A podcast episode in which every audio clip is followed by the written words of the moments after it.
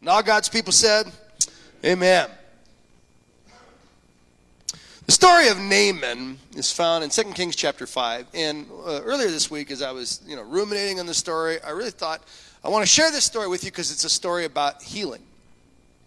And because we've gone through so much conflict as a, as a country, we've gone so much through so much conflict because of, of COVID, you know, it feels like, like we need a little, a little healing. It feels like we need a lot of healing. Um, but the more I've sat with the story and, and, prayed, pardon me, and prayed through it and meditated on it, um, there's another component to the story that I think is, is perhaps more prophetic, more, more, more poignant for today.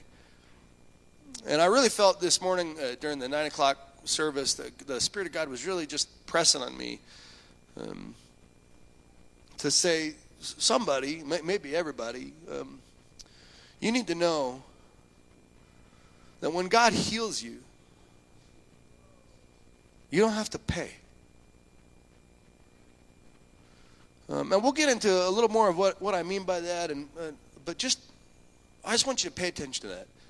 When God heals you, however He heals you, socially, relationally, God heals you physically, man, you don't have to pay. You don't have to pay money. You, you, you, don't have to pay in regret. You don't have to pay in bitterness. You don't have to pay in tears. When God heals you, you don't have to pay.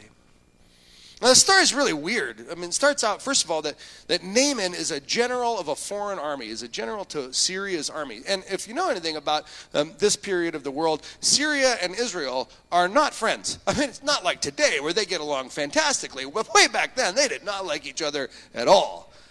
And, and multiple times, the nation of Syria had attacked the nation of Israel and, and like destroyed them. So you'd think because this is a book about God's chosen people, Israel, that God's enemies, or the, rather the enemy of God's chosen people, would also be God's enemies. But that's not how we're introduced to Naaman at all. In fact, we're told that he's a mighty man of valor, exemplary in war, and that God gave him victory over the Israelites because of their disobedience. So you get this, this strange collision of loyalties. That Naaman is somebody God likes, even though Naaman is set against the people of God. And Naaman does a bunch of bad stuff. Like, not only is murder bad, not only is aggressive warfare bad, but, but he takes human captives as slaves after decimating and destroying their families. And in particular, he seems to have a, a preference for young girls. Now, I don't know about you and your particular moral code, but for me, that seems like really, really bad. I mean, come on. So this this guy's not a hero. If anything, he seems like an anti-hero. He seems like a scoundrel, a villain, somebody we should not want to win. But one of the slaves that he takes says to him, Look, I, I, I see that you're sick. It's true, I have leprosy. There's a man in Israel, a prophet by the name of Elisha, and he can cure you of your illness. Naaman goes to his king, the king of Syria, and he asks for permission to go to this foreign country that they've attacked multiple times, whose men they've murdered multiple times, whose daughters they've taken away into captivity multiple times. And he says, I would like to go and treat with the king of Israel to see about receiving healing.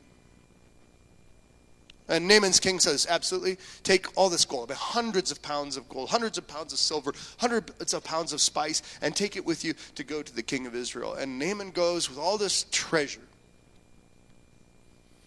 And he approaches the king of Israel, who's not happy to see him. I mean, what a big surprise, right? And if you see a foreign military advisor, if you see a general coming to your door and he's got all this stuff, you're, you're not glad. In fact, the king of Israel thinks it's a trap. And you know, it's probably worth pointing out that there are just some things that cannot be bought. And if you try and buy them, you won't look generous, you'll look suspicious. Like if you fall in love with a young lady and you try and purchase her affections, and then remind her of all that you've given her. Well, don't you like those clothes I got you? Don't you like that dinner I took you out for? Don't you like that? She's not going to thank you for it she's going to feel controlled. She's going to feel commodified. She's going to recoil because some things cannot be bought. Well, that's what happens to the king of Israel. The king of Israel goes, oh, This is a trap. all this stuff. You, do you think that I am God, that I can offer life and death? This is not something I can grant you. And he starts to, to quiver in fear that this is all a pretext for another invasion. That Naaman's going to give him all this stuff. He won't be able to heal Naaman, and then Syria will come in and invade Israel one more time. Well, Elisha the prophet hears about this, and he says, King, chill out, roughly translated. Just cool, be cool. God will heal him. So Naaman is instructed to go to the home of Elisha the following day. And he appears. Hundreds of pounds of gold, hundred pounds of silver, all this treasure, big royal retinue, Naaman's servants, everybody. He's there. He's an important man. And Elisha, when he hears that he's outside, says to his servant, Go tell him to bathe in the river seven times. And Naaman's insulted. Well, why? Because Elisha didn't even come out and talk to him. Elisha didn't look him in the face. Elisha the prophet didn't invite him into his home. He, he was given no welcome, no, shown no hospitality, shown, shown no respect. He was just dismissed. So he gets offended. He says, Forget this. I'm out of here. And Naaman's servants stop him and they say, Wait a minute, wait a minute. If, if Elisha had told you to do something heroic, would you have done it? Of course. If he'd given you some impossible task to perform, would you have done it? Without question. So, so why, when he tells you to go get in the river and bathe, do you refuse? Naaman says, Look at this river. It's disgusting. The Jordan River is dirty. It's filthy. Why can't it be one of the beautiful rivers of Damascus? Why can't it be the clear flowing rivers of my home? They said, Because we're not there. We're here. This is the land of Yahweh. This is the prophet of Yahweh. Get in the river seven times. And so Naaman does. Now, this particular kind of bathing that he did was a, a ritual bath, similar to baptism. It's not exactly the same thing, but it's, it's close. So to go in and out seven times had some, you know, some rigmarole to it, some ritual. He would have had to get dressed, say prayer, say some kind of hymn, wade out into the water, say some other kind of prayer, go completely into the water, come completely out into the water, say some other kind of prayer, get out of the water, dry off, put on all his clothes, and then go through the whole process, you know, six more times. And he does. And the scripture says that he's healed such that his skin is like a newborn baby's. And Naaman, Naaman is, is overcome. And, and he says to Elisha, Let me pay you. Take all this treasure, I mean, the equivalent of millions of dollars. Let me pay you. And Elisha says, Far be it from me to accept payment for something that only God could provide. Go. Because when God heals you, you don't have to pay. Now, some of you have been healed spiritually. You know what it's like to feel far from God. You know what it's like to feel as though your relationship with God has been broken. I don't just mean in salvation. Yes, that absolutely. But but sometimes you do things as a Christian person and you feel like your relationship with God is totally damaged. And you feel like the only way you can make it up to God is, is to pay for it.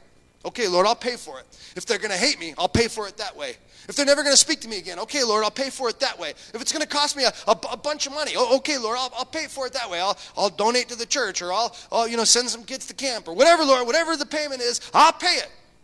No, you don't get it. Healing is not about your ability to compensate God. You don't have that power. You don't have that wealth. You don't even have the right currency. And furthermore, like Jesus said, it is your Father's delight to give you the kingdom. God wants to heal, He's a healer. You don't have to pay. But the thing is, is we, we want to. I think maybe because if, if we pay, if we pay for it, then, then we don't we don't feel so bad, you know?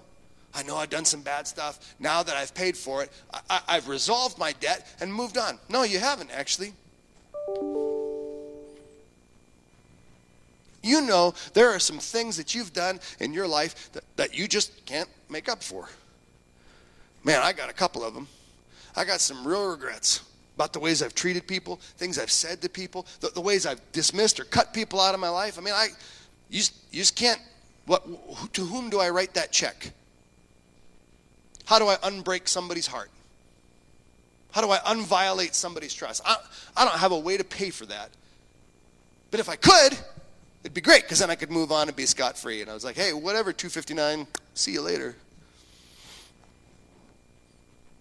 The truth is, we, we want to be able to pay because then we know it's resolved. We know we resolved it. But you don't pay for God's healing. Now, what's so crazy is that as all this is happening, Naaman says, okay, well, you know, thank you. He goes on his merry way. But Elisha's servant hears all this. And the same guy who came out and told Naaman, hey, um, you know, go bathe in the river, hears that, that Naaman's going away. And he goes, wait a minute. He brought all this money. He wants to pay. I'm going to chase him down. So the servant chases Naaman down and he says, uh, Elisha has some unforeseen expenses based on what just happened. So he's going to need a portion of what you brought.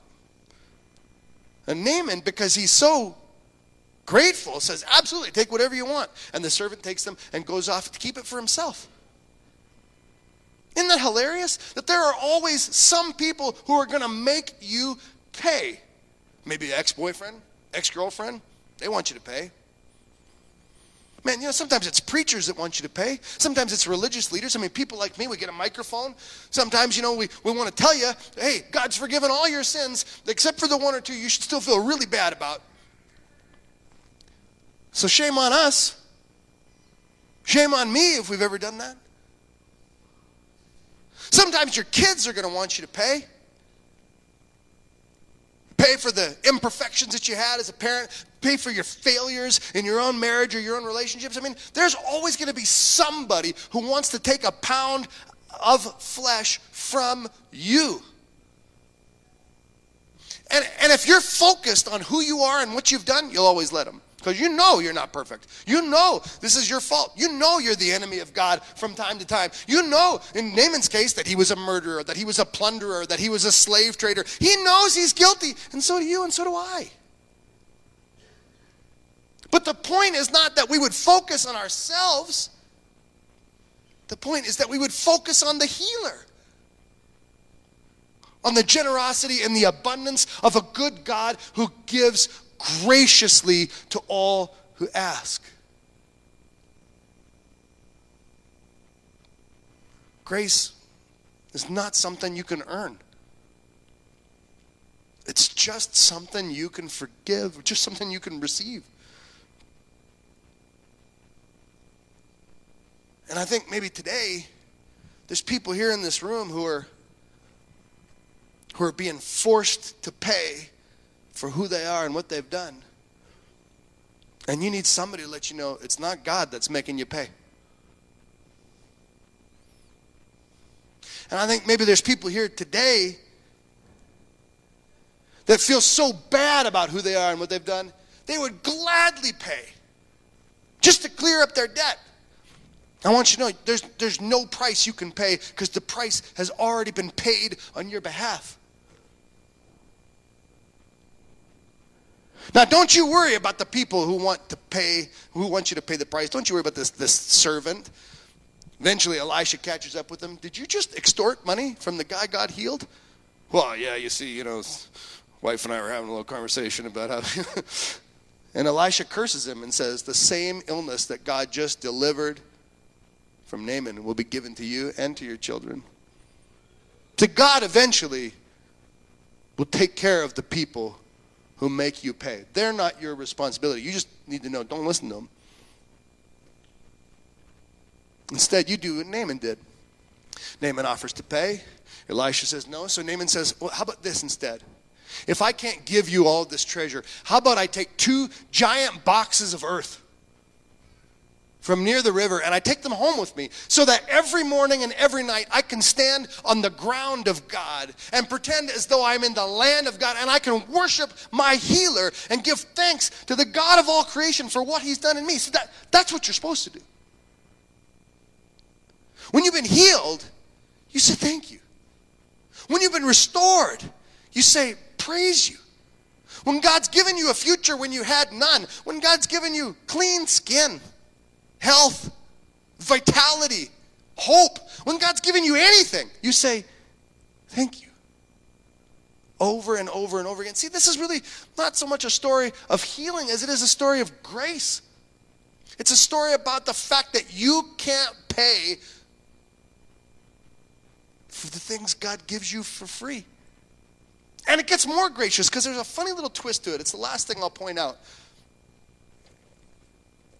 Naaman asks for one small provision from Elisha the prophet. He says, I want this earth so I can worship God, so that God is the only God I ever worship. But sometimes I'm going to have to take my king, who's elderly, to the temple to worship his God. And because my king is fragile, I'm going to have to kneel down with him so that he can worship his God. But I want you to know when I kneel in front of his God, I'm not really kneeling and worshiping him, I'm just helping somebody I love. And Elisha says, No problem.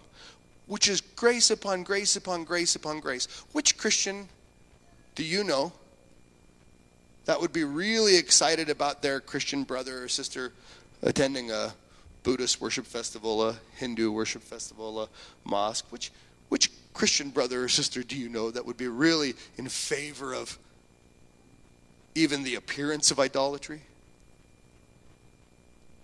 But Elisha models grace saying, It's more important for you to support the people you love than to worry about accidentally breaking the rules.